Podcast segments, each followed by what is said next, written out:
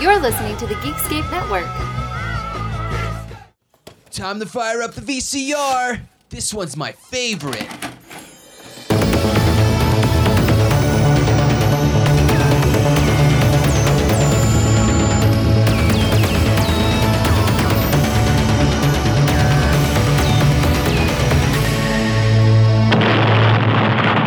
That was gold. Welcome to Analog Jones and the Temple of Film. I'm Steve, Not Matt.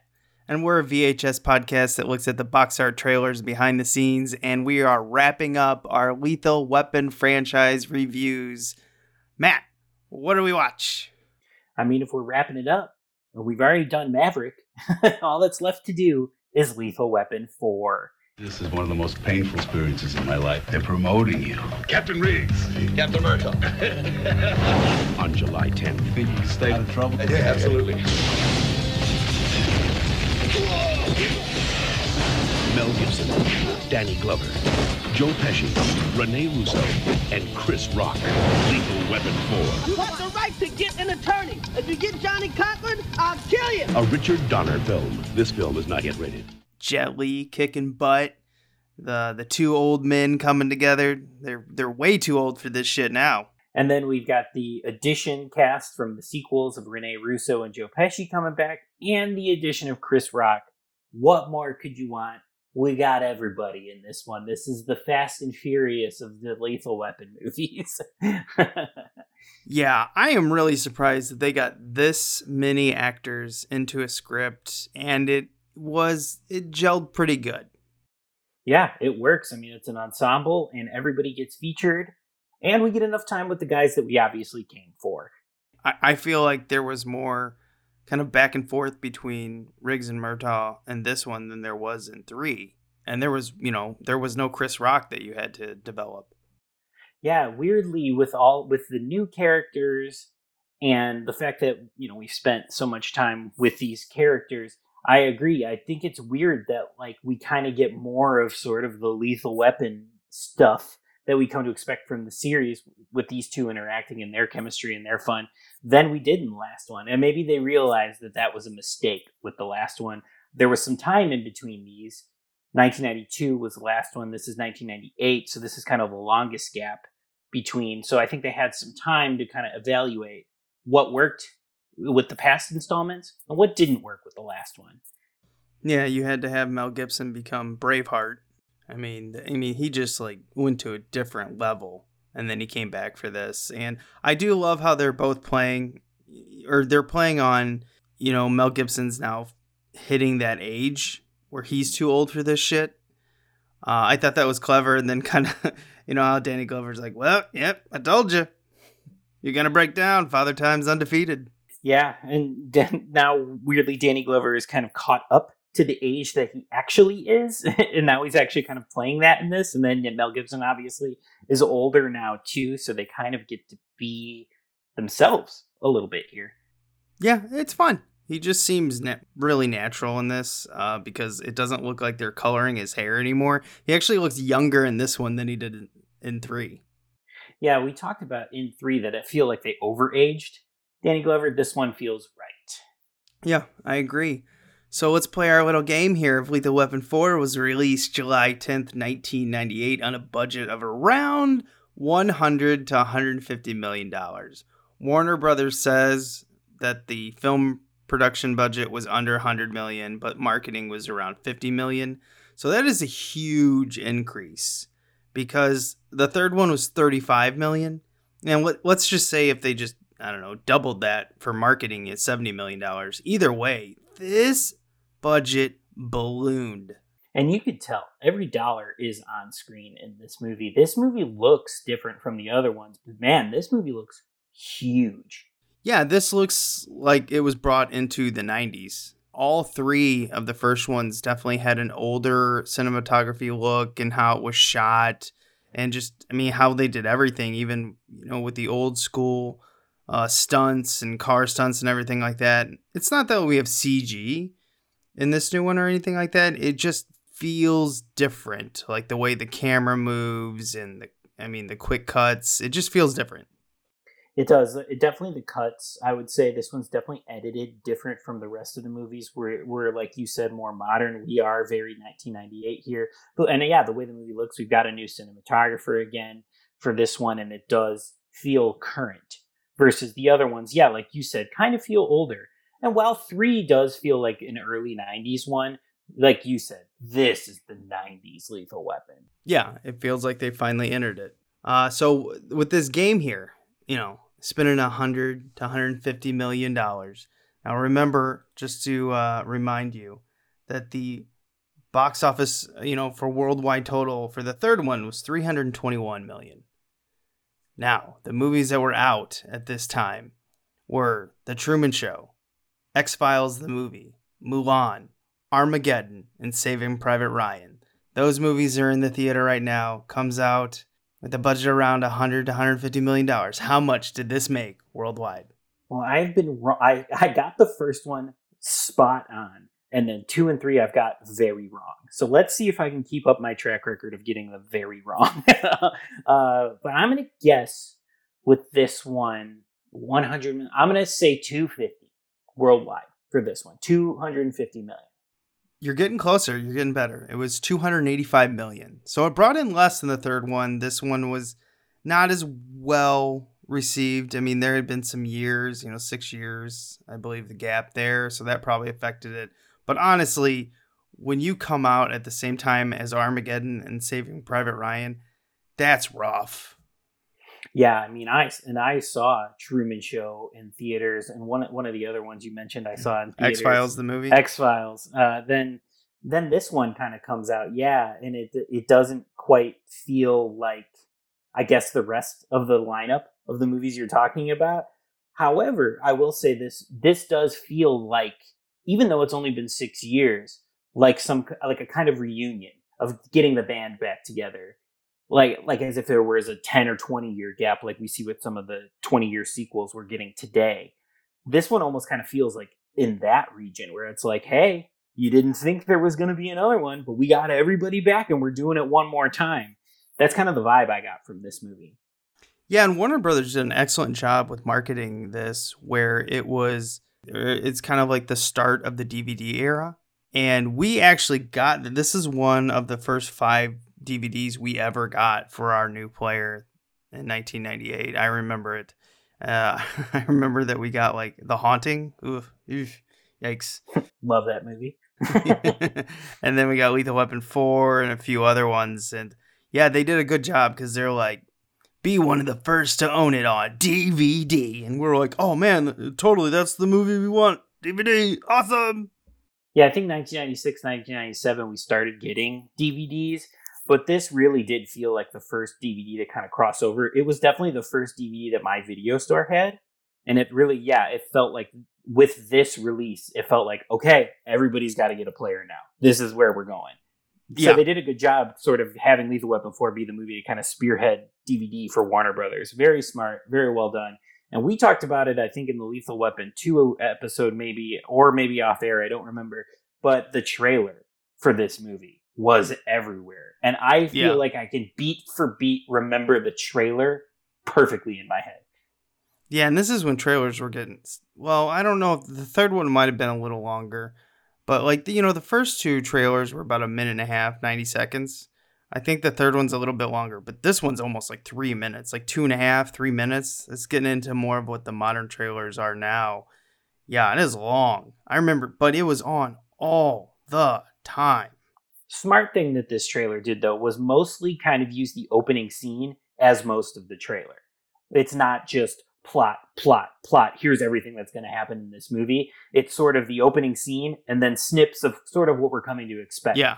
from a Lethal Weapon movie. I thought it was a really good trailer, but yes, I did see it way too many times. 1998, I was going to the theater a lot. Mm-hmm. This started, you know, movie fever for me, and I think I saw this trailer like every time I went to the movies before this came out. yeah, I was working in the theater, so this trailer, ugh. I got to the point where I just didn't want to see the movie. Now I did, uh, naturally, because I got to see it for free. But yeah, I remember just walking. You had to check the temperature, make sure everyone's got their feet out of the way on the, you know, the walking paths, and then this trailer is on all the time. Ooh, wow. And I didn't see this one in theaters, but because this trailer was everywhere and everything like that, this was a movie that, even though I was probably only really familiar with the first one, that me and my dad rented like the day it came out. And we had to be like, Do you have the VHS? Because we don't have a DVD player yet. uh, but we rented this as soon as this one came out. Yeah, this is one that we bought. Like I said, this is like my parents when. Actually, you know, I bet we bought it around Christmas with the DVD player because I remember my parents at that Christmas morning. It was amazing because we had no idea we were gonna get a DVD player, and then there was just like a package of DVDs, and this was one of them. And I think we also there was Beverly Hills Cop three, so Nice. it's just like cop movies. Yeah, action, uh, genre, all genres. Yeah, it's funny. I uh, it was a, it was a fun uh like New Year's uh, Christmas New Year's Eve holiday because we were just like watching these movies over and over and just like fascinated that they had like animated DVD menus. We're like, oh my god! and sort of be like, I've never seen a movie look this good at home before. yeah, it was. And on our like old beater television before we got our big screen, it's just like we got a sweet DVD player on this old ass television. yeah, that was all of us. Yeah. that was all of us middle middle class kids. yeah, before Best Buy like convinced us to convince our parents to get a good TV. I remember like begging our parents for all that, and then they they broke. I can't believe it. Oh, it's because the uh, the Rams went to the Super Bowl uh, in 1999. We made a bet that like if the Rams make it to the Super Bowl, that you have to buy us like a whole new television. And I think my parents were like, yeah, whatever, the Rams aren't going. And then they had their explosive season where they're the greatest show on turf. And my parents are like, well, we do need a new TV. And then before I know it, they got a, they got talked into buying a sound system and a new TV. I was like, you guys are poor now, but we're having so much fun. Good thing that we just want to sit and watch the TV because we can't afford to go out now. Uh, I Yeah. remember the biggest problem was actually renting DVDs from our old ass uh, stores and everything like that because they were stacked with VHSs and they didn't know when to make that like switch of like, okay, we're only gonna buy DVDs. I don't think they made that switch until well into the 2000s, like 2002, 2003. And I remember when there was a letter on the the front that pretty much said like we're gonna start only all new releases will only be in DVD format, and like people were pissed. yeah, I remember that too. Like I said, this was the first movie that like they carried on DVD. And then yeah, like it only was a few years later, like into the early 2000s, that it was like, nope, we're making the full switch. Uh, yeah, it was it was it was a fast and quick transition. Yeah, and I wish I could go back in the past. That would have been the time to buy all the older horror movies or you know whatever genre movies that we had because I remember when they were just selling them. and that's where my collection came from. Yeah, man, you made a That smart decision. Up when all when they were like, we're not doing VHSs anymore. I'm like, let me have the entire horror section then. yeah, my problem was is I was in college at that time, and there is no space in college. right. Nowhere to put those. So if I would have been in like, you know, my senior year of high school, I would have done the same thing and been like, whatever I can get for a dollar each. All right, I'm in. Yep. And that's pretty much what I, I did. Yeah, smart move.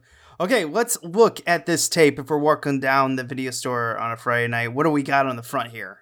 We got the poster for the movie once again. This is all, all throughout the series. We basically get the same image copied from the poster to the VHS cover. We get a, the, our floating heads. It's 1998. It's it's the time what we get. We get Mel Gibson, Rene Russo on the left side, and then we get Jet Li, Chris Rock, Joe Pesci, and Danny Glover on the other side. No guns this time. This is the first one without guns pointed towards the air. And we got a tagline that just says "The gang's all here," and then the list: Gibson, Glover, Pesci, Russo, Rock, Li, and then Lethal Weapon 4, a Richard Donner film. Yeah, I, I do like how they're not all being total menacing on this one until you get to Jet Li in the back, where he's just like peeking his, you know, between all the heads of the heroes. He's just like, damn, I'm gonna I'm gonna mess some shit up. I do feel like this one is sort of the lightest of all the movies, and not, and again, not in a bad way at all. all. But this feels sort of the fun, sillier one. And I think that is conveyed on like all their faces. Like you're saying, Jet Li is the villain, so of course he's not, but everybody else is kind of is smirking a little bit, and I feel like that's the attitude of this movie. Oh yeah, movie covers definitely changed after Columbine. Yeah, lighter. Uh, no yeah, I mean, no guns. Um, I don't. I think only like direct to video would ever have a gun on the cover after like 1996. 97 was definitely like where they started to really tone down covers. Yeah, and then '98 was Columbine, right? It was '98. Oh, was it 98? Yeah, I think so. I think so. And that's yeah, everything. Censorship. Or no, was Columbine 99? Actually, I think that was 99 now that I think about it. Uh yeah, I think it actually was. But I mean, we were headed there. The the the fight against stuff like South Park, video games, Marilyn Manson, wrestling was boiling to a head anyway by the time we got to Columbine. So yeah, all this stuff like you said, by 97 there were really not a lot of Yeah. on covers anymore. Yeah, you're right. April 20th, 1999. That's the Columbine. Yeah, I, I thought it was before then. And that that's why I thought because they like they changed so many of the DVD covers and VHS covers changed around I'd say 96, 97. yeah, like I said, we were building towards it. You know, by the time we got to Columbine, yeah, all that shit was completely eliminated from covers. Yeah. But we were getting there anyway. Parents were not happy. You're listening to Marilyn Manson and you're gonna become a murderer. I was like, I don't I don't know about that. I'm just you know, trying to get through. I don't know about all that, but okay. yeah, I mean, I, I did all the stuff that the parents hated. I was into wrestling and South Park and Marilyn Manson and Grand Theft Auto and all that stuff. Basically, the attitude era of life, not just wrestling. I was into all of that stuff. And look at me now. I just have two podcasts and I'm not hurting anybody. Yeah, I remember when Grand Theft Auto came out, and that was whew, man. They they really uh they rocked the boat on that one. I'll read this back real fast here. It's not as long as the first two movies, so blow through this. High voltage entertainment, fast, furious, and feverishly funny CBS TV. Pure dynamite. The Lethal Weapon team of producer director Richard Donner and producer Joel Silver has done it again, putting the match to fuse and putting the wow back in the on screen for Lethal Weapon 4. Picking up where they never left off, Mel Gibson and Danny Glover return as buddy cops Riggs and Murtaugh with Joe Pesci riding a comedy shotgun as Chatterbox Leo. Murtaugh is still the family man. Riggs is still the gonzo loose cannon. And what's this? Also family man? His will, he won't, he marriage to call uh, Rene Russo is one of the new roles in this powerhouse crowd pleaser that also stars comedy favorite Chris Rock and international action star Jet Li. Wedding bells, ammo shells, explosive laughter. This one's fully loaded.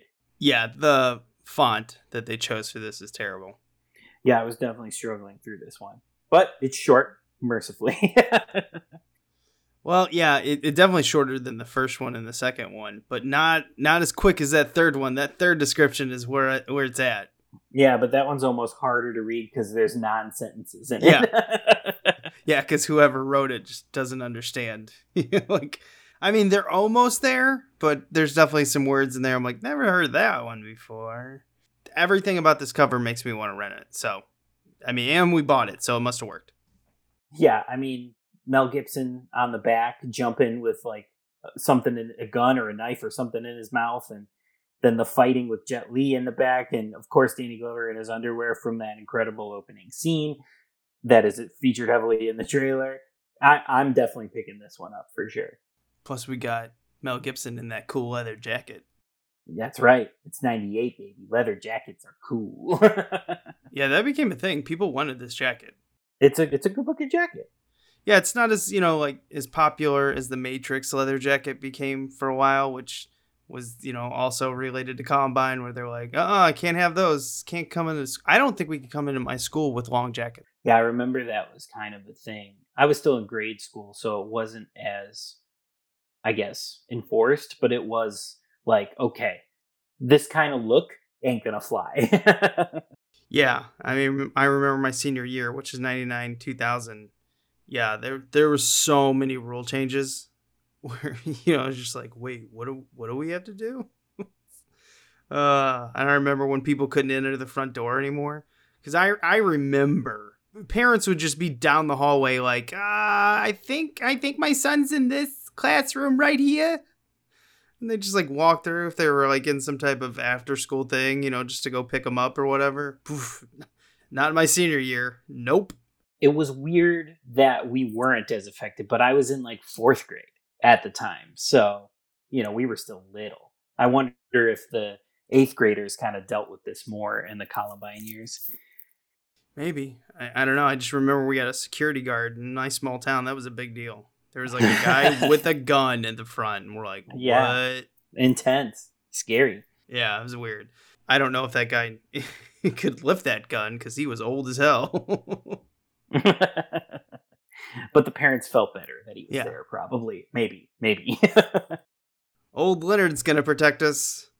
Uh, well, all right. Before we pop this tape in, we want to remind you to go over to iTunes and rate and review us, or Apple Podcasts, whatever it's called. Uh, rate and review us. Take a snapshot of it. Send it to analogjonestof at gmail.com or put it on our Facebook page, and we will register you to win some prizes if we uh, pick you at the end of August of 2021. If you're listening to this way in the future, sorry. Um, but even if it's still the future, for Christ's sakes, rate and review us. that's true. That's true. if We- you like what we're giving you, give us that in return. We're not asking for any money right now. Just give us some reviews. Yeah, and if you've already written a review, take a snapshot of that, send it to analogjonestof at gmail.com or our Facebook page. You, you know, you're right in there to win the prizes too. We're going to reward our people who have been here since the beginning.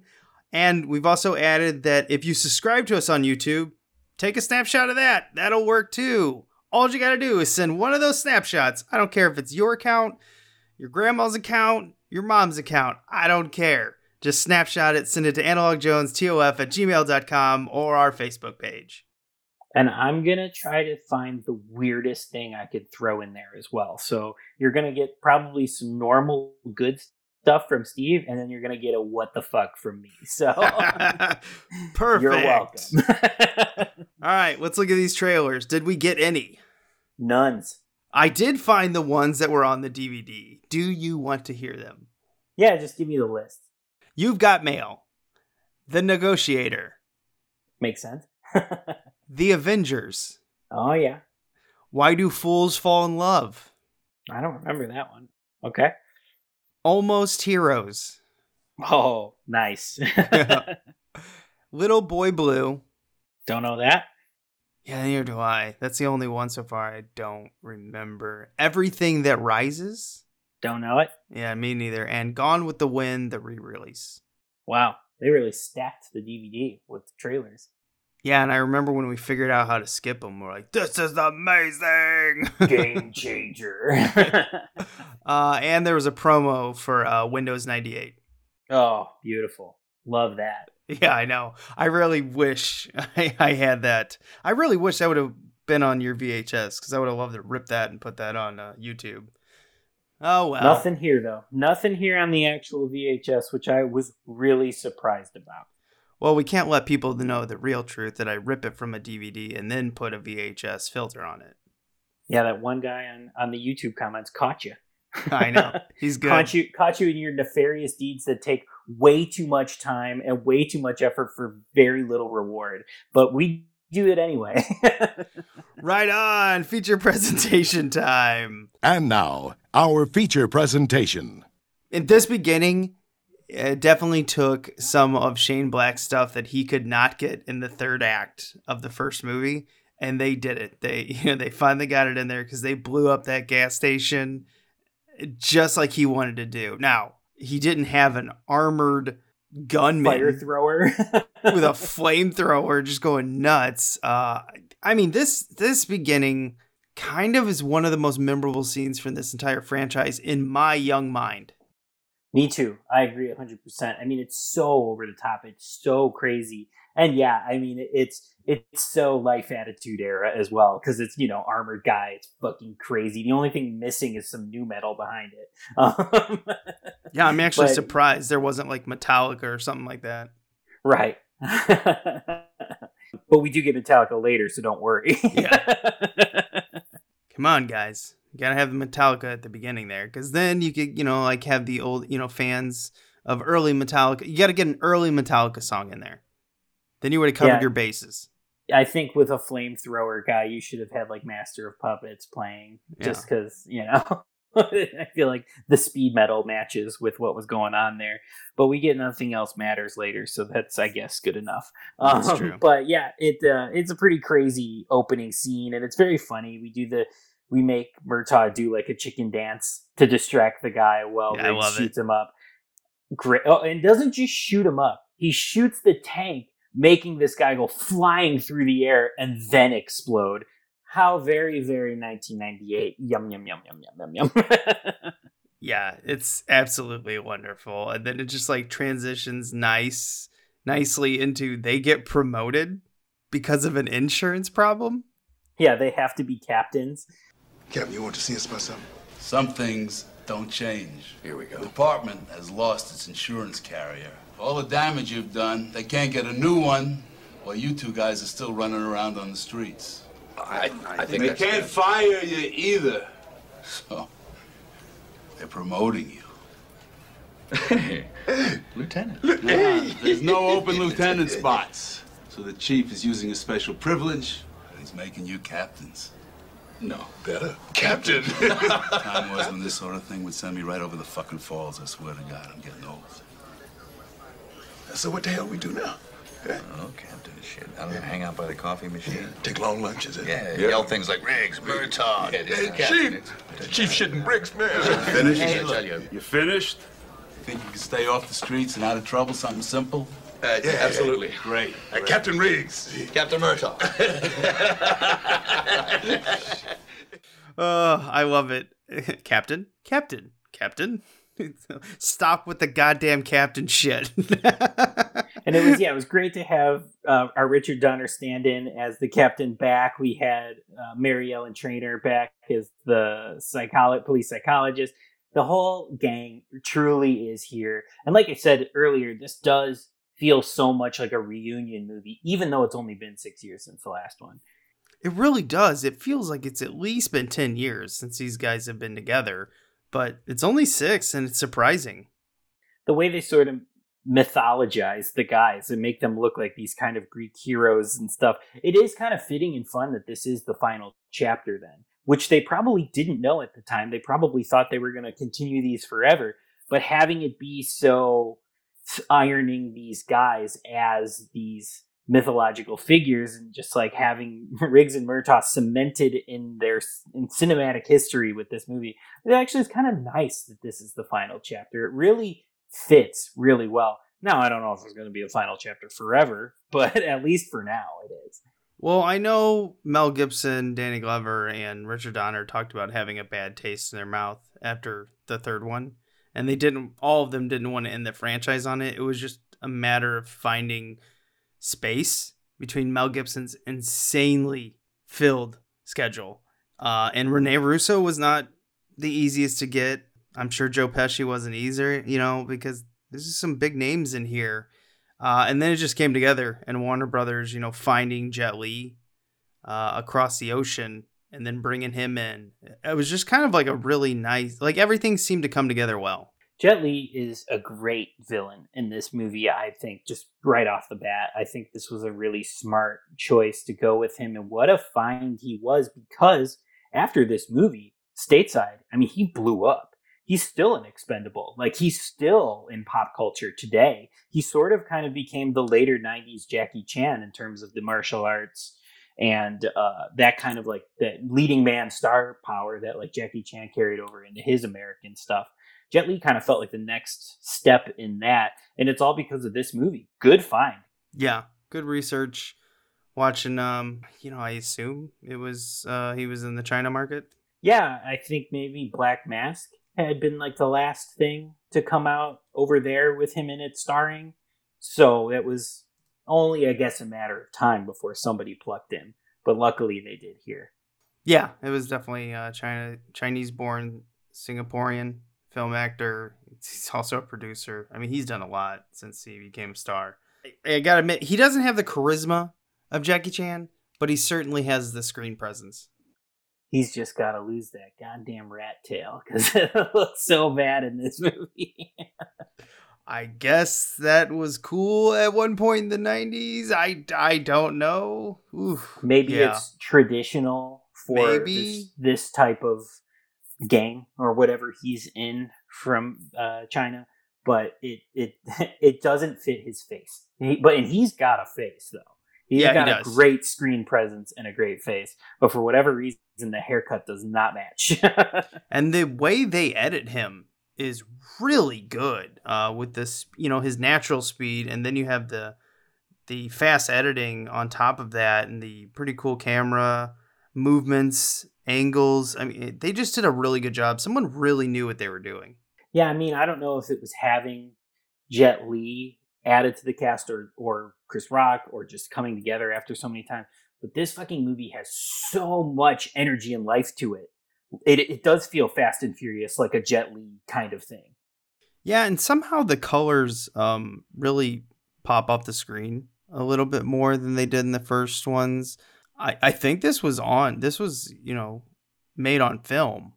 And then I, I don't know what they did with the color correcting but yeah it, it's just it just looks so much uh, more modern than the third one. I, it's just amazing to look that these were only six years apart Yeah, this feels way more cinematic. You know, it feels even watching it on the VHS still kind of feels like watching it on the big screen. That it's that filmic quality and how yeah, however they kind of filmed it, it just it feels like the hundred million dollar budget. It looks great, and yeah, it does have this very current feeling to it. Well, and I know in the third one, the widescreen VHS that came out had like terrible pan and scan. This does too. Like if we're gonna be honest. Oh, does it? Oh, I thought they fixed it. I didn't notice it too bad when I watched it. I guess I just wasn't paying attention.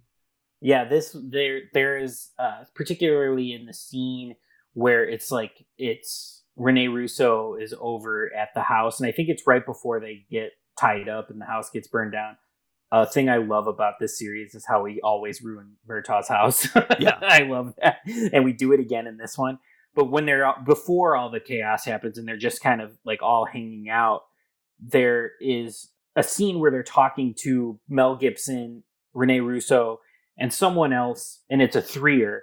And this, like, they're like, this is so and so, this is so and so, and this is so, and and like the screen just loses them. And then we get like a pan scan at the end of the shot, and I'm like, ooh, you missed your spot where you were supposed to move over. but this movie looks so wide. This has such a depth. It would be impossible to put this on a VHS. So like good on them for mostly getting it right. But there is some pretty hilarious pan and scan in it. Again, probably because it's so wide. Yeah, I'm surprised I did not catch that because usually I catch those right away. In the HBO um, Lethal Weapon 3, there was a couple pan scans where I cracked up. I'm like, uh, okay, we're just gonna do that where there's too many characters on screen and they just like had to pan over and this awkward movement, this like mechanical movement. Ugh, I love it. Yeah, I mean, I love it's it's like eye rolly and you shake your head or whatever, but I love it. It's so telling of the time. So Yeah. it made me, it took me back to '98. It was wonderful. Uh yeah, starting off this whole thing is um, you know, Cole, which is not married to Riggs, this is a big deal in this movie, um, is pregnant. Uh, they're having a child. I don't know if it was planned, but you know, it's they do sell their chemistry well. They really feel like a couple. And then we have Roger's daughter, um, Rianne. Yeah, and Rianne's pregnant. But what's funny about this is like Roger doesn't know from who. Like everyone's kept it a secret, and then we, you know, we have Riggs finds out who it is uh, because of Rene Russo's uh, pregnancy brain, uh, accidentally slipping, you know, letting him know, and then he wouldn't stop pestering her until she's told it, and we find out it's a cop, but we don't know who that cop is. But you know, within 20 minutes, this movie shows Chris Rock as a cop, and you're like, okay, it's Chris Rock, done. Danny Glover's like, why is this guy like so looking up to me? And he's always trying to see if I need anything. He's always trying to help. Like I don't know what's up with this guy. And of course, they, it's 1998, so they have to do the the homophobic thing of like, is this guy gay and wants me or something like that? And then like, which which Mel Gibson just is relishing in, and he's just letting Murtaugh think that, you know, like, it, which is hilarious. Yeah, Riggs just torturing, uh, you know, Roger with the whole like underwear chicken scene. He keeps like posting up the picture, like yelling at people. I can't believe we're doing this. Damn it, we're captains. Leave us alone. And then immediately posting it back up after showing Roger he took it down. We have the gay panic. I mean, all this stuff is so 90s. Yeah, absolutely. And it, you know, it's just telling of the time, but it's like wonderfully nostalgic too. And like it, it it's their chemistry. It's the it's how good they even when they're just teasing each other, or like I, I should say, Riggs just teasing Roger because really it's only one sided.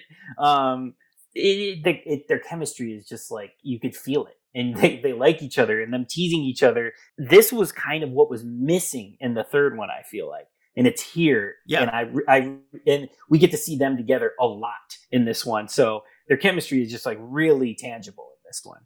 Yeah, it explodes off the screen. It's great. I love to watch it. Uh, yeah, so the whole setup of this story is they're out fishing and there's a shark on the boat. Hilarious whole scene where we find out that Leo Getz is now a PI and he has a gun. I thought it was really rude that Riggs just throws that gun over the edge. I'm like, dude, that was like a thousand dollar gun. Oh, I would be pissed, but I get it. It's a movie. He was gonna shoot the shark on the boat. He's an idiot. Yeah, and he's like, uh, you're gonna damage my boat if you do that. So hey, maybe don't do that. Or hey, don't catch a shark if you don't want it on your boat. I love how they're I love how they're like, should we throw it back in? And they they're talking about Leo and not the shark. yeah. uh, I I do love in this the whole thing where Leo goes off about the nautical shit. He's just like, you get, get on a goddamn boat. You're all like, become these nautical uh, engineers or whatever he says. I don't remember what he says, but um, I I love that because I feel like the same way when people are like, it's starboard, blah blah blah. It's like I don't care. Just I don't. It's like I don't know what you're talking about. Yeah. Do I need to turn left or right? I'm not a boat person. I was.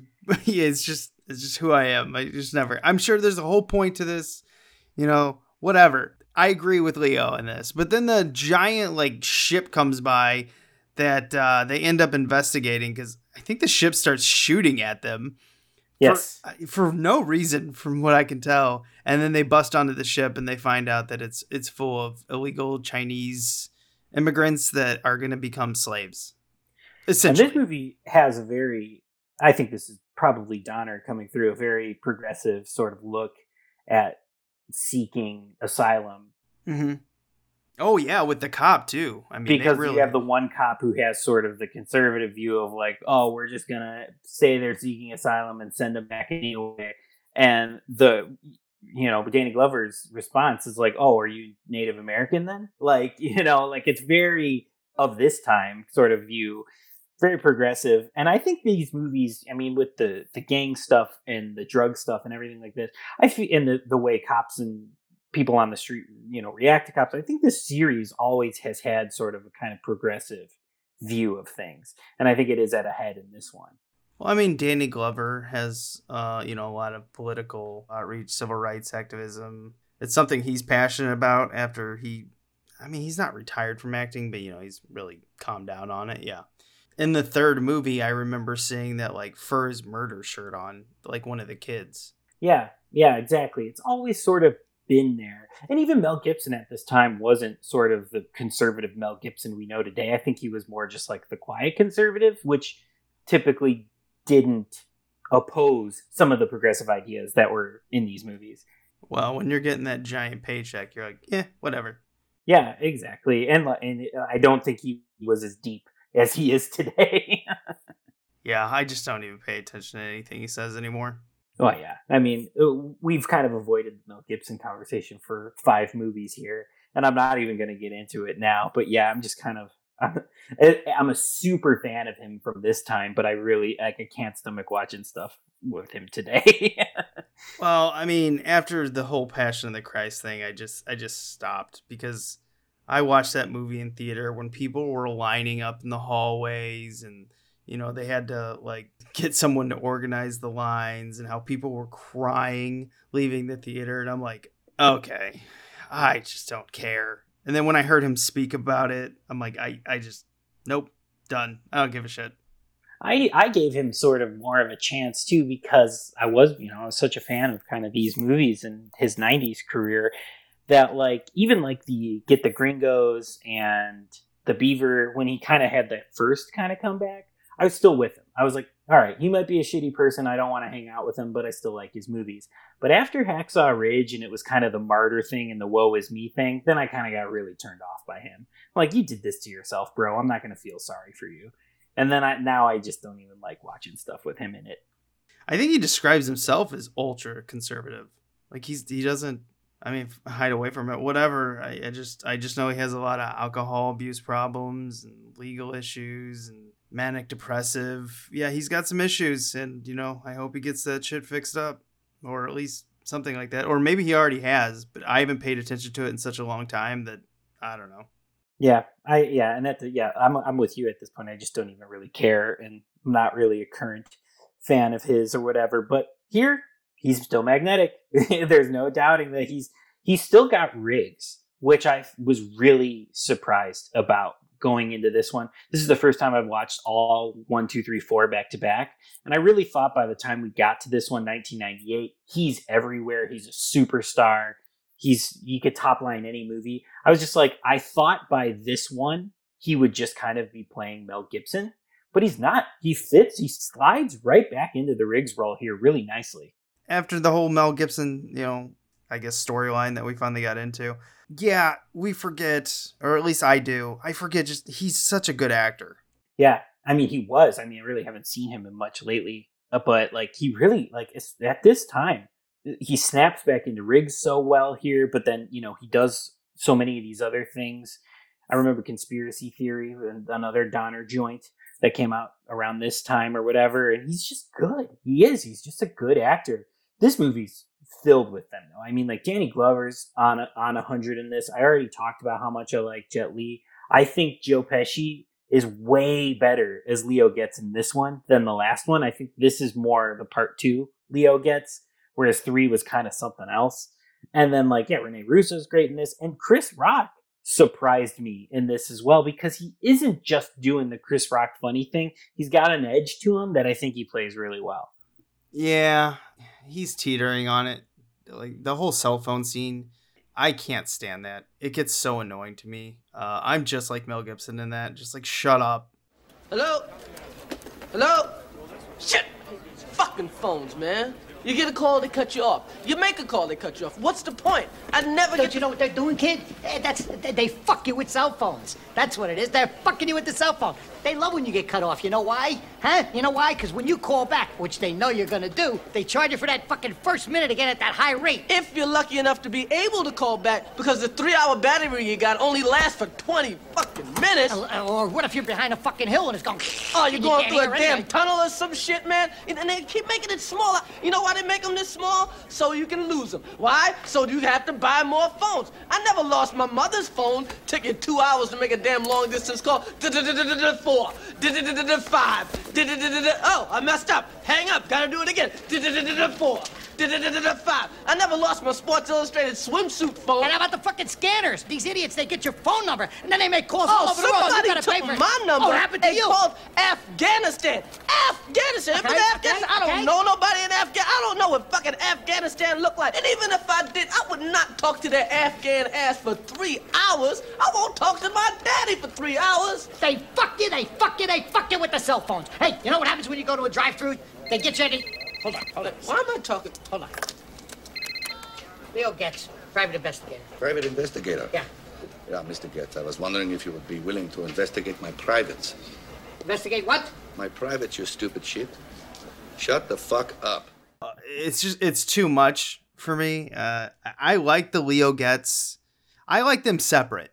You know, I like the you know Chris Rock when he was talking to Danny Glover outside of the boat. You know, where he's just like, "Why is he so loud?" and stuff like that. And I like Leo Getz when he's on the boat. But man, when you stuck them together, I was like, "This is too much for me." the way they're like the same they're two sides of the same coin kind of where it's like they both kind of feel the same way because leo does the thing about the insurance they're fucking you this way they're fucking you that way and then chris rock does the same thing for the phone they're fucking you this way they're fucking you that way and then like yeah then they they commiserate sort of together in their annoyingness i could see that being off-putting i thought it was funny in the movie but like i could see it as off-putting because yeah it's just two gears grinding together Now, what do you think about the Uncle Uncle Benny character? Uncle Benny was funny. I thought I couldn't quite figure him out until they got to the scene with the laughing gas.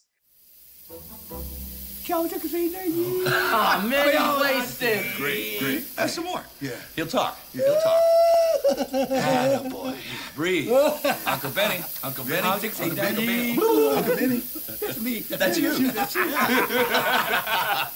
Now, where's the Hong? Yes. Yan Minbi. Yambimbi. What's Yambimbi mean? Yan Minbi means Yan Minbi. You're a funny guy. This guy's wasting our time. Time. Time. Time for forefathers. Forefathers. Uh, Washington, Jefferson, those guys? Roosevelt? I'm sleeping with my wife's two sisters. you lucky son of a bitch. That's a good one, Uncle Benny. Then I finally kind of understood this character a little bit more because I was like, is he a bad guy? Is he a good guy? And then when it got to that point in the movie, I was like, it doesn't matter. Jet Li's the bad guy. Yeah, instead of having two bad guys in this one, they just had one bad guy kill the other one and in that conversation real quick. Like Mhm. gone, dead. So you got Chinese uh, working slaves, I guess we'll call them, you know, for like incredibly low wages paying back the money that it costs to get to America. Uh, you have people seeking asylum in here. You've got money being printed to buy prisoners. Uh, I don't know if it was political prisoners or if they were like I, I don't really know. I didn't pay attention to that, but you know, this whole like replicating money, making fake money, and then them busting it at the end. I thought that was a lot better than the third one and kind of just as fun as the second one. Not as serious, super serious like the first one. Uh, but yeah, I felt like this one really mirrors the second one a lot. Whereas the third one feels almost like a plateau from the second one. This one is, yeah, taking sort of the, the seeds that have been planted by one and two, and then now this is sort of the natural growth into four. Three, like I said, feels like a plateau. Everything's kind of the same as two. This one feels like a continuation, the growth of the characters. There's arcs. This one feels more natural. It's almost as if if we could skip three, we'd have a perfect trilogy. I feel like. I did notice that Mel Gibson's kind of like really digging into the like Asian jokes. I you know, it's just what it is of the time period, but it's almost like he's relishing it at one point, like a little too much. Yeah, I think, like you said, it's the time though. How mean were we? Not we, but you know, America. How how mean were Americans to Asian people with the jokes, especially in like the late '90s? Think of like the South Parks and things like that. Like it was, it, they were an unfortunate punching bag for our comedy. And yeah, Mel Gibson Riggs leans into it a little bit more than I'm comfortable with here. But I I chalk it up to the time it was we did the again america did that so much then it just it's unfortunate i don't condone it but i kind of am used to seeing it from stuff at this time Oh yeah, definitely. Now the end, uh, where Riggs and Murtaugh go and fight Jet one on one. Well, I guess two on one. Uh, that I think is just the perfect way to end this franchise because you're just like, how did he do that? Well, how Danny Glover just like shrugs his shoulders. I guess we'll have to go ask him, and then they go and fight him, and that was a fun fight. And I was really surprised that Danny Glover just straight up stabs him with like an iron pole. very violent yeah and then like even when mel gibson like shoots him up underwater like he shoots him like a ton of times they really fuck up jet Li pretty hard in this one uh i i agree with you though i think i mean this is a spectacular finale And I even like that Danny Glover goes down. He gets knocked out, and then he goes underneath the water to save him and bring him back up. And he's like, "You're not dying on me." Uh, and then they get the one last joke where he drops him back in the water. He's like, "Oops, get back up here." and it and it has all the one fun callbacks to kind of the other ones. It's the shoulder. It's the one, two, three. We kind of it wraps Yeah. it all up, and I I feel like these are a lot of things that were established in two, but two really sent the trajectory of like the rest of the series. So of course there are callbacks to that, but like yeah, it does. It, it is kind of a nice ending to the series. Truly, that we kind of get all these moments of them together of stuff we know. the one, two, three, yeah, underneath the water, like they don't even say it. That was just really good script writing right there. It's not fan servicey at all, but it's sort of giving us what we want at the same time. Yeah, and then they cut to these uh, "Can't We Be Friends" over all the pictures of the movies throughout time and the people that work behind the scenes. I always love these. This is such an easy way to get me right in. You know, the band's back together, the the last ride, whatever you want to call it, and then they show everyone who's worked on the films throughout the years. You know, it's cheesy and I love it. Yeah, they say they say family, we're family, and then we see all the stuff like that. I mean, way to leave the audience sort of feeling good. You know what I mean? Like this is a good ending, not only just for the series, but just for a movie. You know, you want the audience to leave feeling on a high, and I think this movie really does that. I mean, especially too if you're a fan of the series or you're a fan of filmmaking and you kind of get these behind the scenes things. I think this is just really leaving things in a nice way. And again, how lucky are they that this was kind of the finale to the series? Yeah, I can tell you though, when you work in the theater and you see these credits while cleaning the theater over and over and over, uh, at first I hated it, and then I just started to memorize all the photos and like almost make up backstories of some of the photos I saw. That's hilarious. I just had that much time. Sometimes I just sit down and watch it, and I'm like, well, oh, now the movie's over. This place really didn't, because you know, I'll be honest, we did. It started hot, you know, with that movie, but man, it it cooled down real quick because there was so much out at the time. And this was at a time when movies would last in theaters longer than like a sneeze, like they do today. So, uh, before we go on the museum, no, I think actually we're ready to go on museum, right? Yeah, let's do it.